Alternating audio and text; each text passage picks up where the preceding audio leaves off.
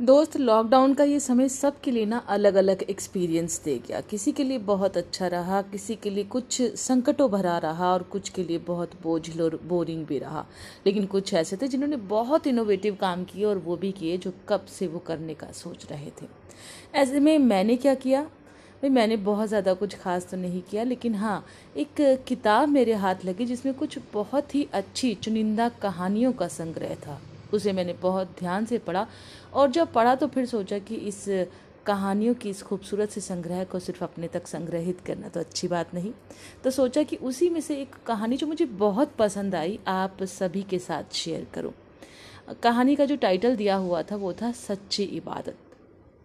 कहानी कुछ यूँ थी कि एक प्रेमिका, जिसका प्रेमी बहुत दूर गया हुआ था, पुराने ज़माने की एक कहानी है, जो कहते हैं ना, जब ऊँटों पर जो व्यापार हुआ करता था और बहुत समय समय के लिए जो कारोबारी जो होते थे, वो अपनी जगहों से दूर चले जाते थे। तो बस ऐसे ही इस प्रेमिका का एक प्रेमी, जिसे वो दिलो जान से चाहती थी, जिसके लिए जीती, मरती, हंसती, रोती, यूँ कहूँ तो गलत नहीं होगा। वो जब बहुत दूर गया और तो प्रेमिका का दिल उसकी धड़कन, उसकी ज़िंदगी जैसे साथ ही ले गया। प्रेमिका रोज़ उसका इंतज़ार करती और रोज़ इसी उम्मीद में दिन काटती कि वो बहुत जल्दी आ जाएगा। उसी की यादों के सहारे समझ लीजिए कि वो रोज़ जीती, रोज़ जागती और रोज़ सोती।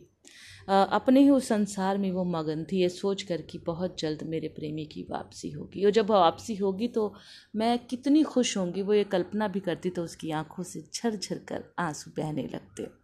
करते करते दिन बीतते गए और एक दिन वो भी आया जब संदेशा आया कि ऊँटों का कारवां जो था व्यापार करके वापस आया है और उसमें उसका प्रेमी भी आया है। तो बस फिर क्या था? बेतहाशा दौड़ती चली गई वो वहाँ जहाँ का उसे पता दिया गया था।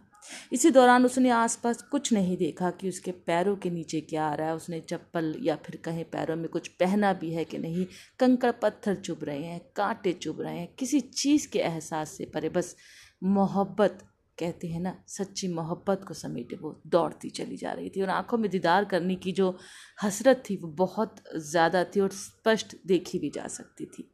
इसी बीच उसने ध्यान ही नहीं दिया कि वहाँ एक बहुत ही पहुँचे हुए कहा जाता था कि एक फ़कीर हैं, वो जो इबादत कर रहे थे, ऊपर वाले की पूजा में, अपनी अर्चना में, उनकी इबादत में व्यस्त थे।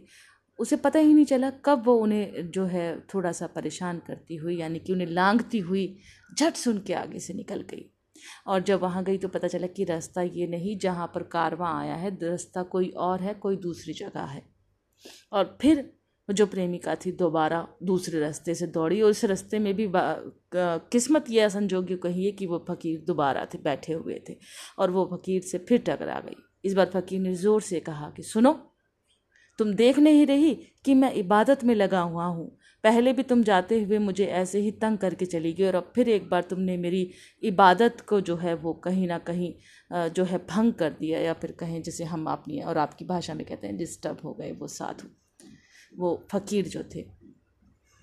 हंस कर आँखों में आँसू लिए वो प्रेमिका बोली कि मैं तो अपने प्रेमी के दीदार के लिए पागलों की तरह दौड़ती हुई जा रही। मुझे यकीन मानिए, माफ़ कीजिएगा, कुछ नहीं पता चला कि मैं कहाँ से जा रही हूँ, मेरे आसपास कौन टकराया और किसको मैंने नुकसान पहुँचाया। आपसे माफ़ी चाहती हूँ, लेकिन ये मेरी शिद्दत से की हुई मोहब्बत, मेरी इश्क, मेरी इबादत है, जो मुझे अपने उस आशिक के दीदार के लिए बस लिए चली जा रही है। और मुझे माफ़ कीजिएगा, इस इबादत में मैंने आपकी इबादत में खलल डाल दिया हो तो। इस बार ये बात सुनकर फ़कीर को अंदर ही अंदर बहुत ज़्यादा मलाल भी हुआ कि एक इसकी भी इबादत है, जो ये दौड़ती चली जा रही है। इसने कुछ नहीं देखा, इसके पास कौन आया, कौन टकराया, इसके पैर देखो कैसे लहू लुहान है, खून बह रहा है, लेकिन आँखों से झरझर बहते आँसू कि मेरा प्रेमी वापस आ गया है उसे देखूँगी, उसका दीदार करूँगी, इसकी इबादत जो मैं करती हूँ, उसका जो है दीदार करके मुझे जो खुशी मिलेगी, उस खुशी में ये जाने कहाँ कैसे निकल के जा रही है, इसे कुछ पता नहीं चला। और एक मैं हूँ जो ऊपर वाले की इबादत में बैठा हूँ और मुझे सब पता है कि मेरे इर्द गिर्द क्या हो रहा है। कौन मेरे पास से निकल गया? किसने मुझे जो है खलल पहुँचाया?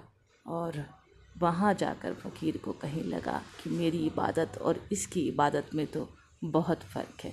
और उन्होंने उस जो प्रेमिका थी, उन्हें हाथ जोड़कर उसे माफ़ी मांगते हुए कहा कि जा तो किसी भी रास्ते से चली जा, तेरा भला हो, तेरा प्रेमी आया है, लेकिन आज तेरे प्रेमी से तेरी मुलाकात ने मुझे ये एहसास ज़रूर करा दिया कि तेरी इबादत कितनी सच्ची है और मेरी इबादत में आज अभी भी बहुत कमी है।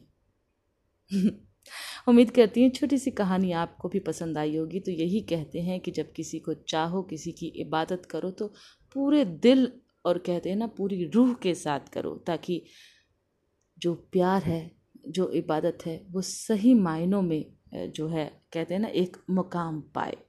उम्मीद करती हूँ छोटी सी कहानी जो मुझे पसंद आई थी, आपको भी पसंद आएगी। और इसी तरह की कुछ और किस्से, कहानियाँ या फिर कोई भी रोचक इंसिडेंट अच्छे या फिर थोड़े से आँखों को नम करने वाले हुए, आप सभी के साथ शेयर करूँगी। फ़िलहाल आज के सफ़र में अपनी दोस्त वंदना को दीजिए इजाज़त। Take care bye